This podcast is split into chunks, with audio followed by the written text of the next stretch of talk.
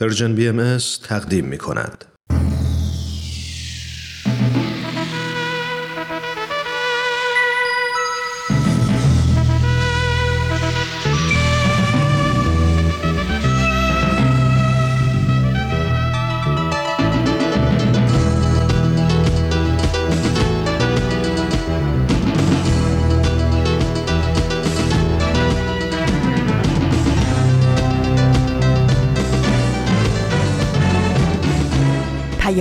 دوست، برنامه‌ای برای تفاهم و پیوند دلها.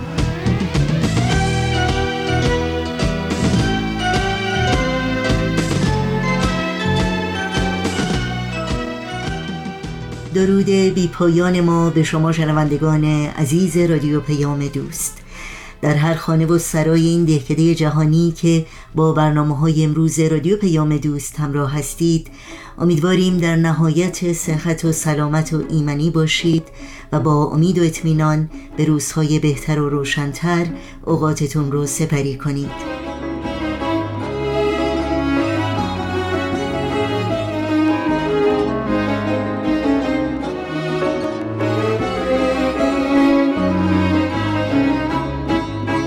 نوشین هستم و همراه با دیگر همکارانم پیام دوست امروز چهارشنبه 18 آبان ماه از سال 1401 خورشیدی برابر با 9 ماه نوامبر از سال 2022 میلادی که شامل برنامه بدون تمبر بدون تاریخ و برنامه خبرنگار خواهد بود تقدیم شما می‌کنیم. امیدواریم همراه باشید و اگر نظر، پیشنهاد یا پرسش و انتقادی در مورد برنامه‌ها دارید حتما تماس بگیرید و اونها رو مطرح کنید. ایمیل آدرس ما هست info@persianbms.org. شماره تلفن ما 001-703-671-828-828 و شماره واتساپ ما هست 001-240-560-2414.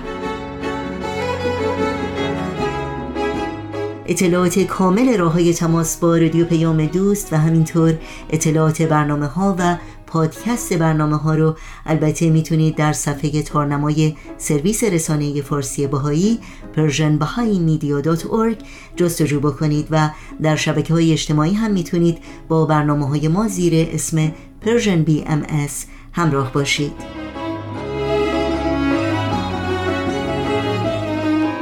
برای دریافت خبرنامه سرویس رسانه فارسی بهایی در صفحه نخست وبسایت ما در قسمت ثبت نام در خبرنامه ایمیل آدرس خودتون رو وارد بکنید تا اول هر ماه در جریان تازه‌های این رسانه قرار بگیرید. این صدای رادیو پیام دوست. از شما دعوت می‌کنیم با برنامه‌های امروز ما همراه باشید.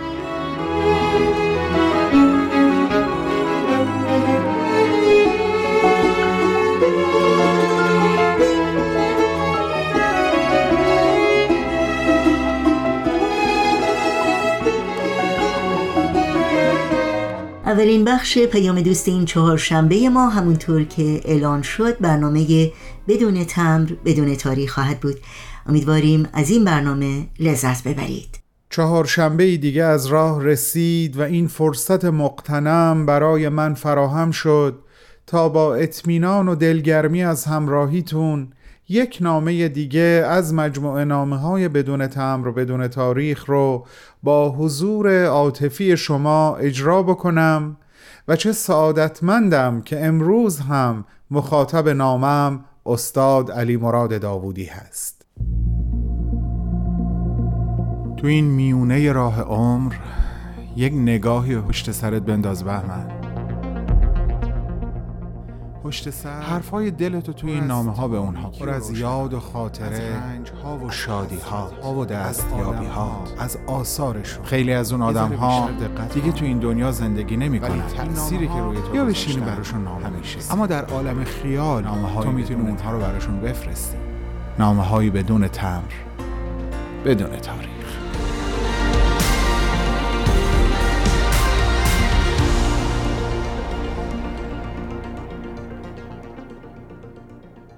سلام عزیزان، سپاسگزارم از بودنتون، با این امید که از شنیدن نامه امروز هم لذت ببرید ازتون دعوت میکنم منو در چند دقیقه پیش رو همراهی کنید. بریم نامه امروز رو از پاکت در بیاریم و بخونیم. آقای دکتر داوودی عزیز و پرمهر، درود بر شما. هفته قبل نامه رو اونجایی به انتها رسوندم که به شما و عزیزان شنونده قول دادم امروز نامه رو با خاطره ای از صحبت‌های همسرتون آغاز کنم که تلفیقی از عشق و مهربانی شما به شاگردانتون از طرفی و دقت و انضباط و دیسیپلینی که در کار تدریس در کلاس داشتین رو از طرف دیگه بیان میکنه. ایشون در جریان مصاحبه با خانم مسرور تعریف میکنن که روزی شما در کلاس درس با همون عشق بی حد و حصر مشغول تدریس بودین که متوجه میشین دختری در انتهای کلاس پنجره رو باز کرده و در حالی که به شکلی نه چندان مؤدبانه آدامس میجوه داره بیرون رو نگاه میکنه.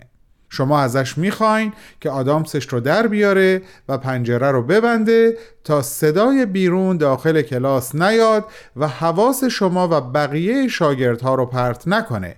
به او تأکید میکنید که مبحث امروز مبحث مهمی هست. متاسفانه اون دختر خواسته شما رو قبول نمیکنه. نه آدامسش رو در میاره و نه پنجره رو میبنده. شما محکم و استوار از او میخواین که کلاس رو ترک بکنه. او همین کار رو انجام میده، ولی بعد از اتمام کلاس مدیر مدرسه در دفتر به شما میگه نباید او رو از کلاس اخراج میکردی، چرا که عموی این دختر باعث و بانی این مدرسه است و مخارجش رو تأمین میکنه. شما هم در جواب میگین نظم و انضباط برای من شرط لازم برای حضور در کلاس هست. هیچ فرقی هم بین شاگردان از هیچ جهت برای من وجود نداره. راستش آقای دکتر باورم نمیشد وقتی همسرتون در ادامه بیان کردند که مدیر از شما میخواد مدرسه رو برای همیشه ترک بکنین و شما بی لحظه‌ای تردید قبول کردید و بی اون که ارزش هایی که بهش پایبند بودین رو به خاطر حفظ شوق زیر پا بذارین، از اون مدرسه برای همیشه بیرون اومدین. کلمات قدرت بیان احساس من رو ندارن آقای دکتر. قلبم از افتخار و ارادت نسبت به شما سرشاره.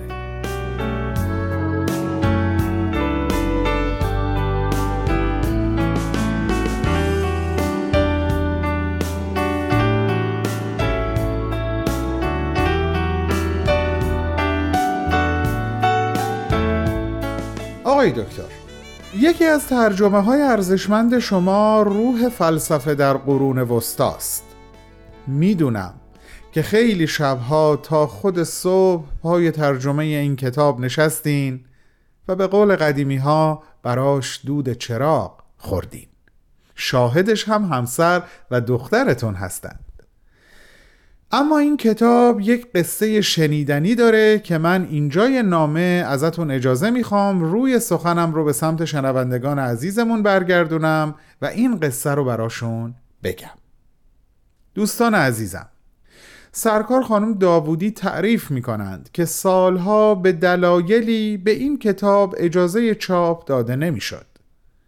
خاطرتون هست؟ جایی ما بین صحبت هام در نامه های قبل عنوان کردم که آقای دکتر در 20 آبان ماه سال 1358 خورشیدی در پارکی نزدیک منزلشون در حال قدم زدن بودند که ربوده شدند. خانم داوودی میگن 8 سال بعد از این واقعه بالاخره این کتاب مجوز چاپ گرفت، اون هم با نام خود آقای دکتر علی مراد داوودی، و این چیز کمی نیست، اون هم توسط یکی از اولیای امور که خانومش زمانی شاگرد آقای دکتر بودن. این کتاب در اون سال بهترین ترجمه شناخته میشه و جایزه‌ای هم بهش تعلق میگیره. البته طبق گفته خانم داوودی این جایزه به ایشون داده نشد، اما این مسئله ابداً براشون مهم نبود و نفس این اتفاق خودش برای ایشون بزرگترین جایزه محسوب می شد که 8 سال بعد از ربوده شدن صاحب یک اثر، اون اثر به چاپ می رسه، مورد تقدیر قرار می گیره و بهترین ترجمه سال میشه. خانم داوودی میگن اون شب بارون میومد و من زیر بارون درست مثل آسمون داشتم میباریدم، اما اشک‌هام سراسر از شوق بود. برای دکتر خیلی خوشحال بودم.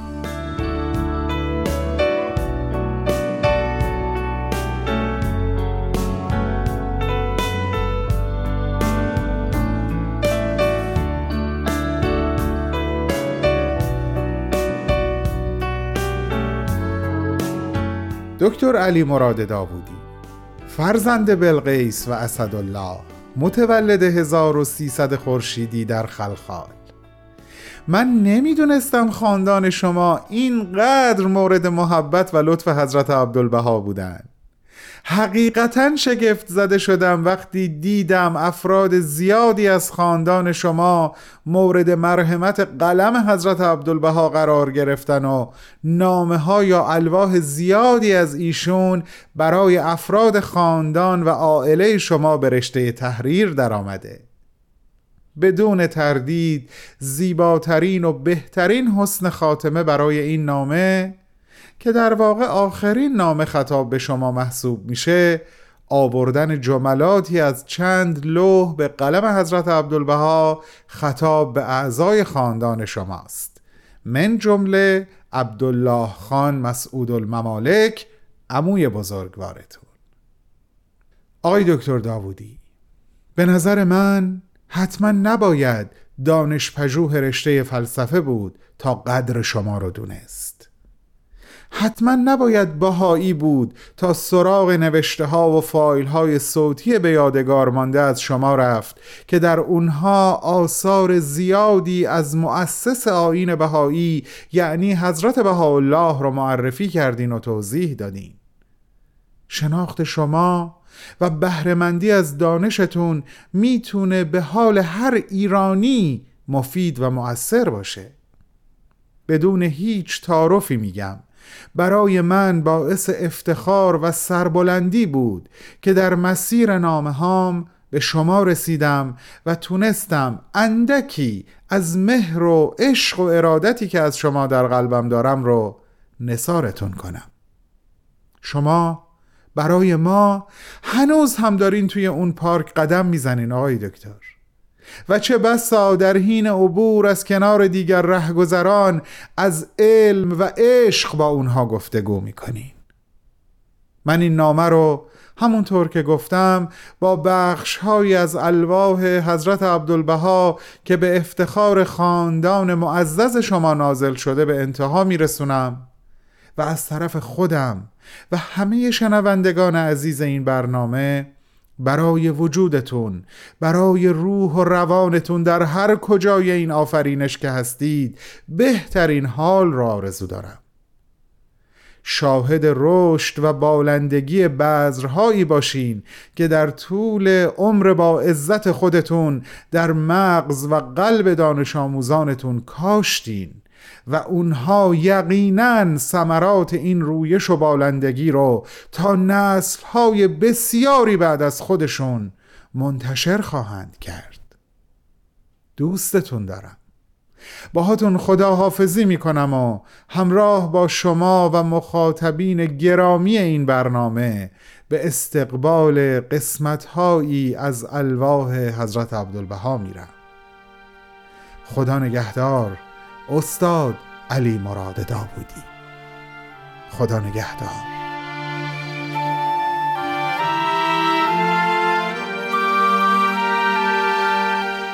هوالله یاران عزیز عبدالبها، همواره خبر استقامت و حسن نیت و پاکی تینت و آرزوی خدمت شما به سمع مشتاقان رسد و سبب روح و ریحان گردد.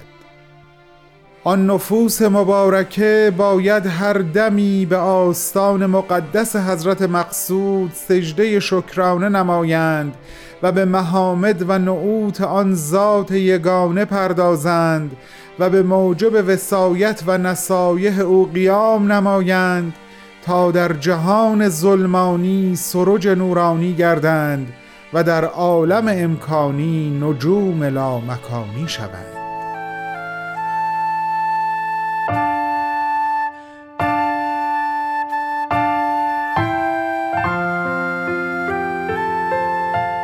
هوالله پرتو موهبت حضرت احدیت بر آن خاندان افتاده، انوار هدایت درخشیده، صبح الطاف دمیده، نسیم رحمت از گلشن عنایت وزیده و مرور نفحات موهبت مستمر. لحاظا عبدالبهاء منتظر که آن عائله کامله در انجمن عالم به مواهب شامله جلوه نماید و انوار عزت ابدیه از هر جهت احاطه نماید تا در جهان مشارون بالبنان گردند که این نفوس آیات جمال مبارکند و این اشخاص رایات بهاءالله. و یقین است چنین گردد. از این بشارت دریای مسرت به جوش آید و نهنگ سعادت کبرا به خروش آید. عبدالبهاء عباس.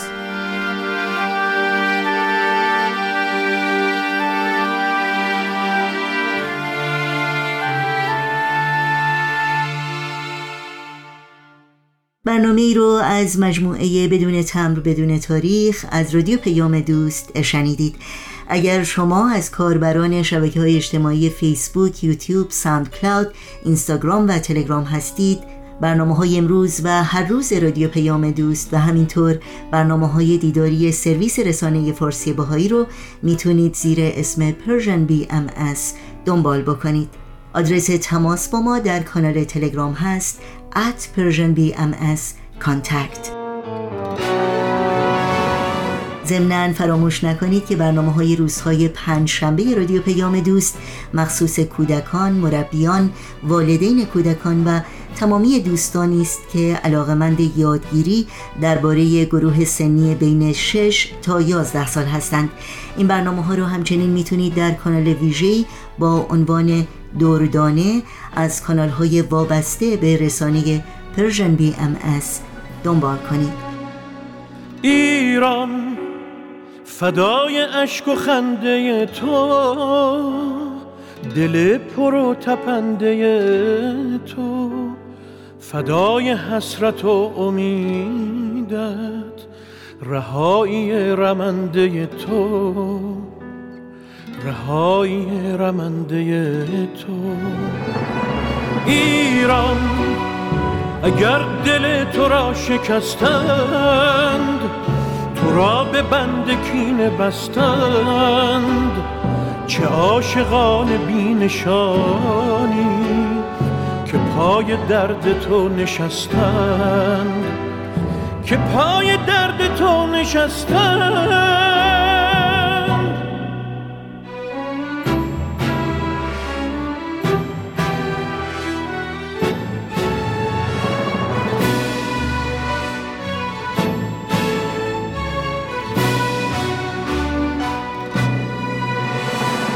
کلام شد گلوله باران، به خون کشیده شد خیابان، ولی کلام آخرین شد که جان من فدای ایران. تو ماندی و زمان نو شد، خیال عاشقان نو شد، هزار دل شکست و آخر هزار و یک بهانه ناشد. ایران به خاک خسته تو سوگند، به بغض خفته دماوند که شوق زنده ماندن من به شادی تو خورده پیوند، به شادی تو خورده پیوند. ایران اگر دل تو را شکستند، تو را به بند کینه بستند، چه عاشقان بی‌نشانی که پای درد تو نشستند، که پای درد تو نشستند.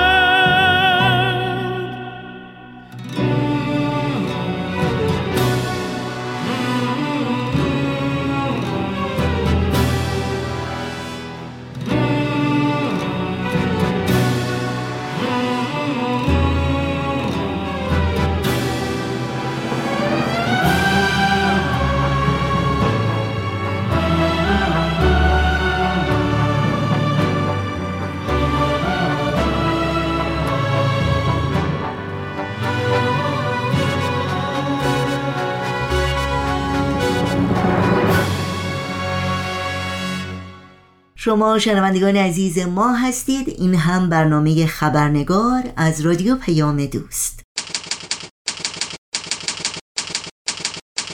خبرنگار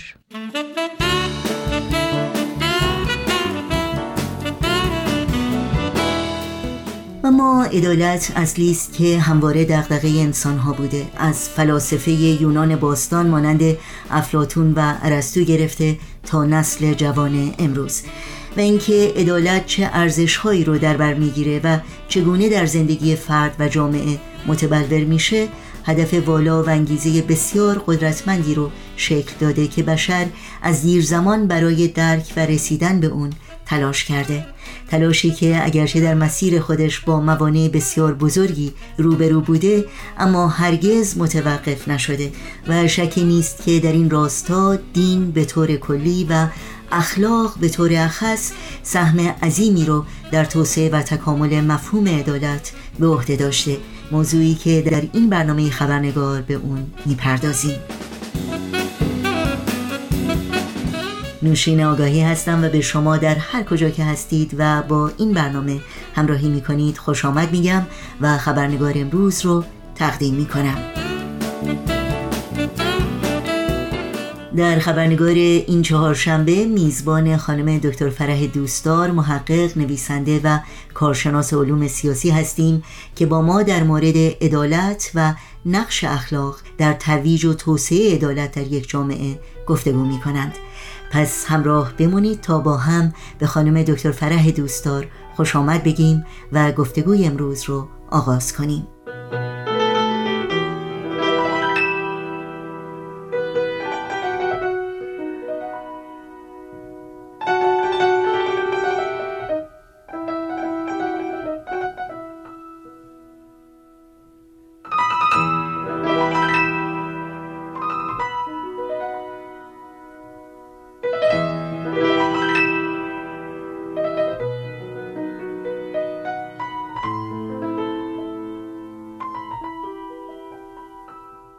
خانم دکتر فرح دوستار، درود بر شما، به برنامه خبرنگار بسیار خوش آمدید و بی نهایت خوشحالم که بار دیگر شما رو در این برنامه داریم. منم از دعوت شما سپاسگزارم و خوشوقتم که در برنامه شما شرکت میکنم.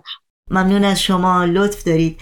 خانم دکتر دوستار، همونطور که میدونید عدالت و عدالت‌خواهی در طول تاریخ باید گفت دغدغه بشر بوده و شاید جهان امروز ما بیشتر از هر زمان دیگری شاهد تلاش انسان‌ها برای دستیابی به یک جامعه عدالتگرا و عدالت پرور هست. بنابراین در ابتدای این گفتگو میخواستم خواهش کنم اگر ممکنه تعریفی رو در مورد مفهوم عدالت برای شنوندگانمون بفرمایید. از نظر فردی عدالت یک فضیلت اخلاقی همیشه محسوب می شده، به این معنی که انسان اون چرا که برای خودش میخواد باید برای دیگران هم بخواد. این از جنبه فردی هست، در رفتارمون، در افکارمون، در قضاوت‌هامون درست همون چیز رو برای دیگران بخوایم که توقع داریم دیگران هم در مورد ما رفتار بکنن. از نظر اجتماعی عدالت یعنی این که حق و حقوق هر فردی در جامعه حفظ بشه، یعنی این که هم حق و حقوقش به هر فردی داده بشه و هم این که اون شرایط و امکانات زندگی خوب برای هر یکی از افراد جامعه بدون توجه به باورهاشون، بدون توجه به طبقه اجتماعیشون و یا سایر تفاوت‌ها، باید قانون بتونه به همه شهروندانش حق و حقوق مساوی و امکانات مساوی رو فراهم بکنه. این از جنبه عدالت اجتماعی که البته باید در قانون رعایت بشه. خیلی ممنون. در مورد پایه‌های عدالت و برابری از شما بپرسم. منظورم در حقیقت اصول بنیادی هست که عدالت میبایست بر اونها استوار باشه. خب در درجه اول مسئله اخلاقی هست، یعنی ما از نظر باورهامون اعتقاد داشته باشیم به اینکه باید در جامعه عدالت حکم فرما باشه، یعنی بنیان اخلاقی عدالت درجه اول قرار داره و بعد تغییر قوانین و به اصطلاح اون اصولی هست که در جامعه حکم فرما میشه و علاوه بر مسئله اخلاق و مسئله قوانین ما بتونیم یک سنت‌های عدالت پرور رو در جامعه جا بندازیم. مسئله عدالت مسئله اجباری نباشه، بلکه به نحوی در جامعه جایگزین بشه که جزئی از رفتار و اون خصوصیات و هویت افراد جامعه بشه.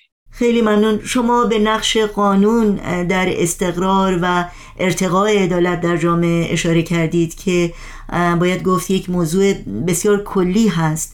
اگر این مطلب رو کمی بیشتر بشکافیم، یعنی به طور اخص بگیم چه شاخصهای دیگری میتونه گویای به اصطلاح میزان عدالت یا کیفیت عدالت در یک جامعه باشه؟ بله، همطور که شما اشاره کردید، ما وقتی میگیم قوانین باید عدالت رو تضمین بکنه، یک مفهوم کلیه.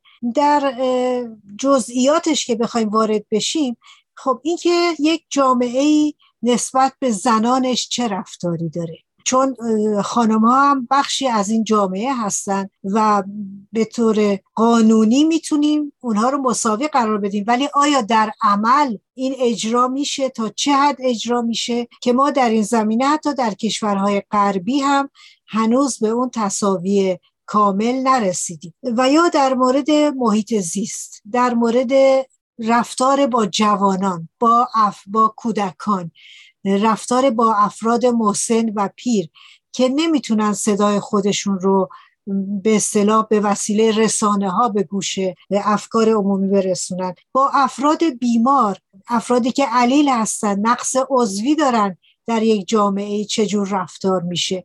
نه فقط قوانین، بلکه رفتار ما انسانها نسبت به اونها چگونه است، تا چه حد مراعات میکنیم، تا چه حد به محیط زیست اهمیت میدیم، به اینکه انواع مختلف حیوانات در این طبیعت باقی بمونه چون بقای طبیعت به اون وابسته است، تا چه حد به حیوانات رحم و شفقت داریم و حفظ جان اونها رو واقعا در برنامه کارمون قرار میدیم، تا چه حد به علم و فرهنگ اهمیت میدیم، چه ارج و منزلتی برای هنرمندان قائل هستیم که واقعا عمر خودشون رو در یک هنر صرف میکنن بدون اینکه منافع مادی زیادی داشته باشن، و یا دانشمندانمون رو چقدر ارج می نهیم و قدر خدمات اونها رو می دونیم. اینها همه مسائلی هست که در اون مفهوم کلی عدالت اجتماعی باید شکافته بشه،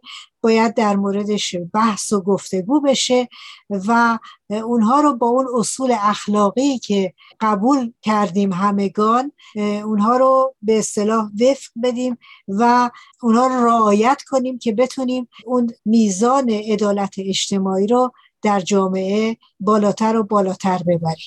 شما به اهمیت اخلاق به عنوان یکی از پایه‌های عدالت اشاره کردین. دوست داشتم بخش کوتاهی رو از پیام 23 اردیبهشت 1393 خورشیدی که بیتالعدل اعظم عالی‌ترین مرجع اداری جامعه جهانی بهایی خطاب به بهایان ایران فرستادند با شما و شنوندگانمون سهیم بشم که واقعا بسیار تأمل برانگیز هست.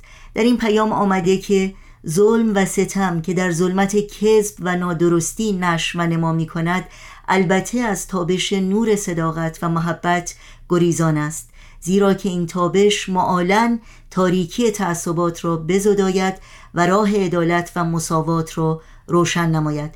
به نظر میاد، یعنی باید بگم درک شخصی من از این بیان این هست که یکی از بزرگترین موانع در راه دست یافتن به عدالت و برابری تعصبات هست. شما خیلی بیان زیبایی رو در اینجا از پیام‌های بیتالعدل اعظم مرور کردیم.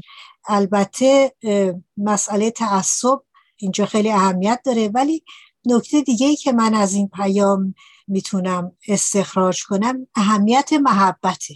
یعنی محبت شرط اساسی هست که اون رو تشبیه میکنم به تابش نور، به تابش نور آفتاب که در اثر این محبت تعصبات از بین میره و راه برای عدالت و مساوات باز میشه. یعنی همونطور که شما اشاره کردید تعصبات مانع اصلی هست، ولی برای اینکه این تعصبات از بین بره ما باید بتونیم محبت، همبستگی، همیاری رو در جامعه گسترش بدیم و مسئله صداقت و محبت رو عنوان میکنن.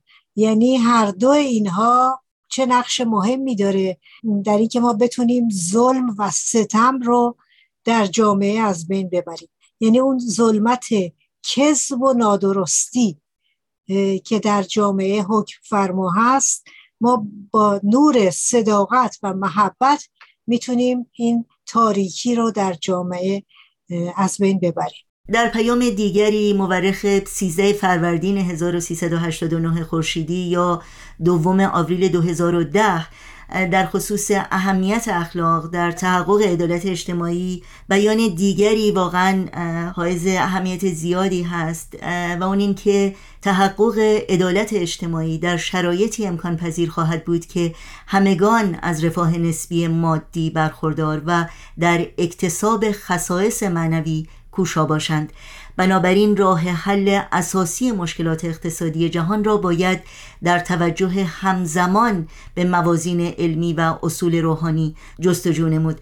درک من از این بیان واقعا اهمیتی است که بعد مادی و معنوی در تحقق عدالت در جامعه واقعا باید همسان بهش توجه بشه. در این بیان در واقع اون دیدگاه اصلی جامعه بهایی عنوان میشه، چون ما میدونیم که الان در دنیای آزاد مسئله عدالت خیلی تکیه‌اش روی مسائل اقتصادی هست که چگونه ما بتونیم توزیع و تقسیم ثروت رو به طور عادلانه انجام بدیم که بی‌عدالتی در دنیا کم بشه.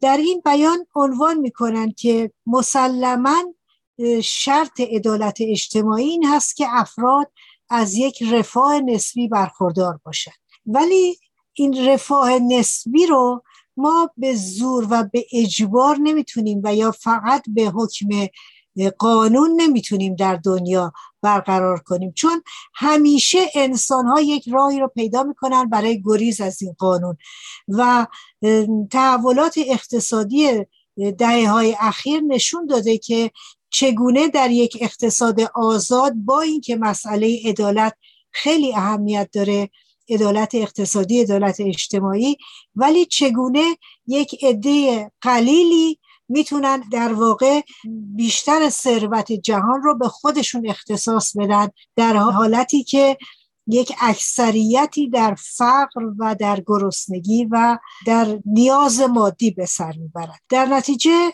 اون چه که تعالیم بهایی خواستارش است این است که مشکلات اقتصادی جهان رو باید با توجه به مسائل هم علمی و هم اصول روحانی حل کرد. یعنی تا زمانی که در باور ما، در قلب ما این مسئله جایگزین نشه که ما باید از خیلی از به اصطلاح بلند پروازی هامون صرف نظر کنیم. در نظر بگیرید میلیونرهای دنیا رو، اگر قدری اونها از منافعشون کوتاه بیان، میتونه این ثروتی که وجود داره بهتر تقسیم بشه. در نتیجه مسائل معنوی و روحانی که در واقع پایه‌های عدالت اجتماعی هستن خیلی مهمه در حل مشکلات اقتصادی دنیا.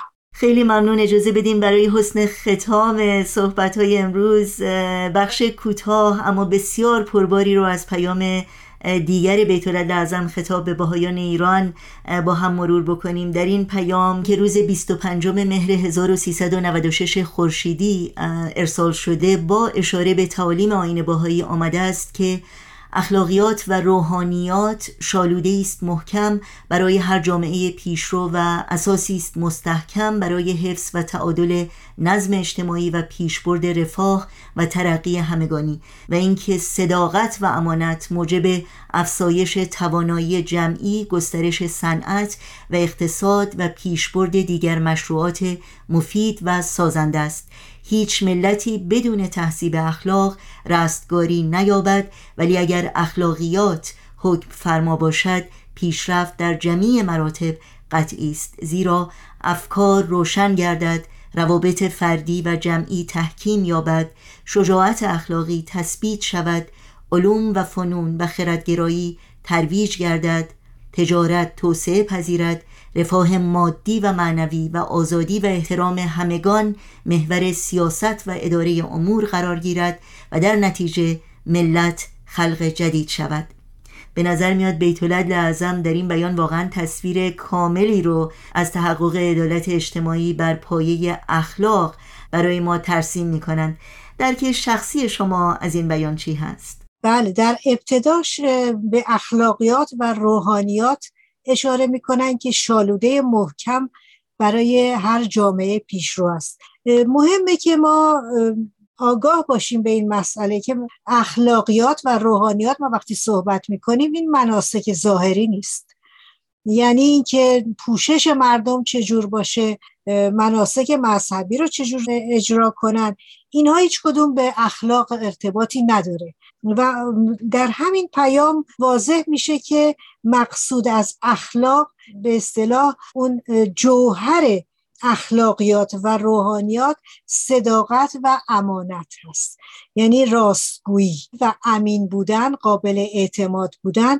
مخصوصا خیلی روش تکیه میکنن، همونطور که در قبل هم در اون قسمت هایی که قبلا شما مطالعه کردید هم تکیه شده بود روی این مسئله. و اگر به یاد بیاریم اون دعای کوروش کبیر رو که میگه خداوند این کشور رو از دشمن، از خشکسالی و از دروغ محفوظ بدار، میبینیم که در کنار خشکسالی، در کنار به اصطلاح اون حمله خونبار دشمن، در کنار اون دروغ رو قرار میده که آرزو میکنه که مملکت محفوظ باشه.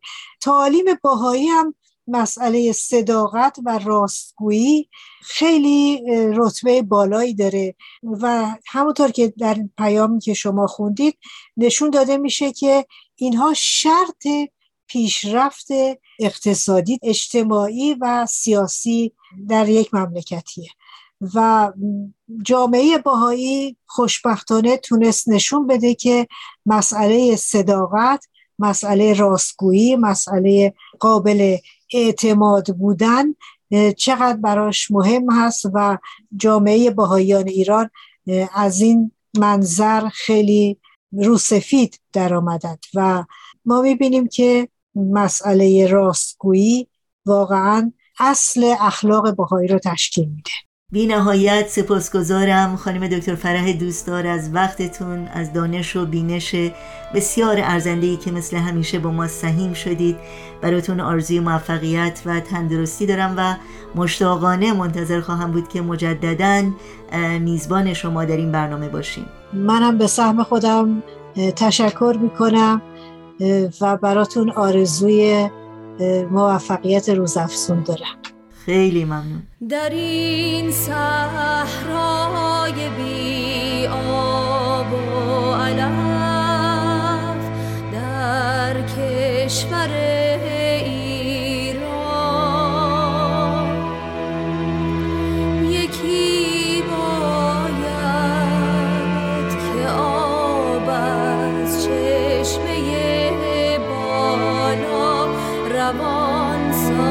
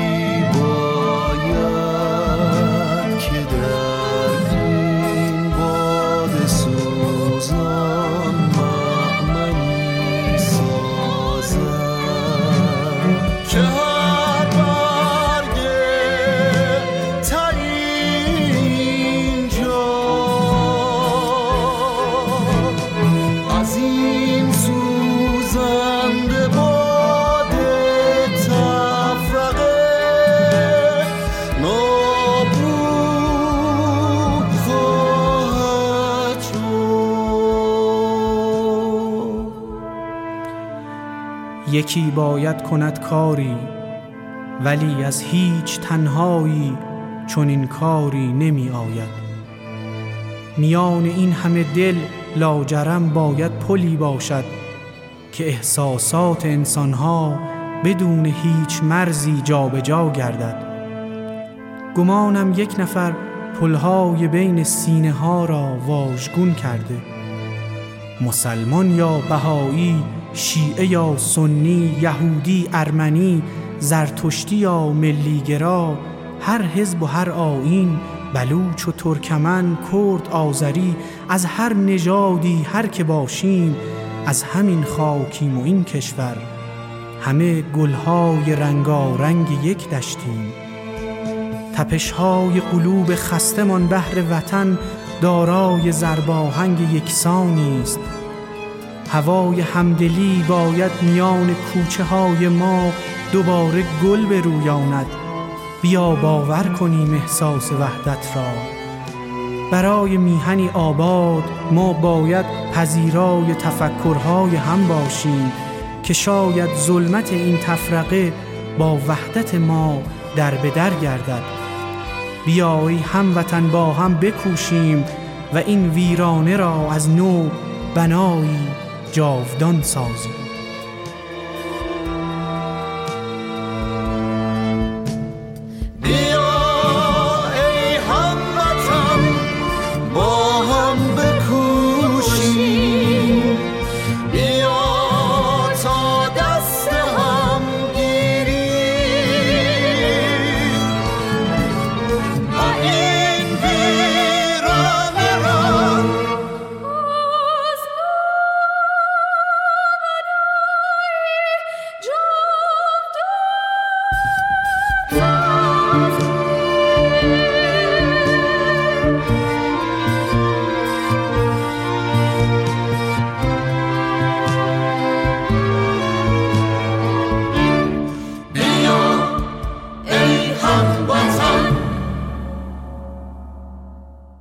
شنوندگان عزیز رادیو پیام دوست، به پایان برنامه‌های این چهارشنبه می‌رسیم.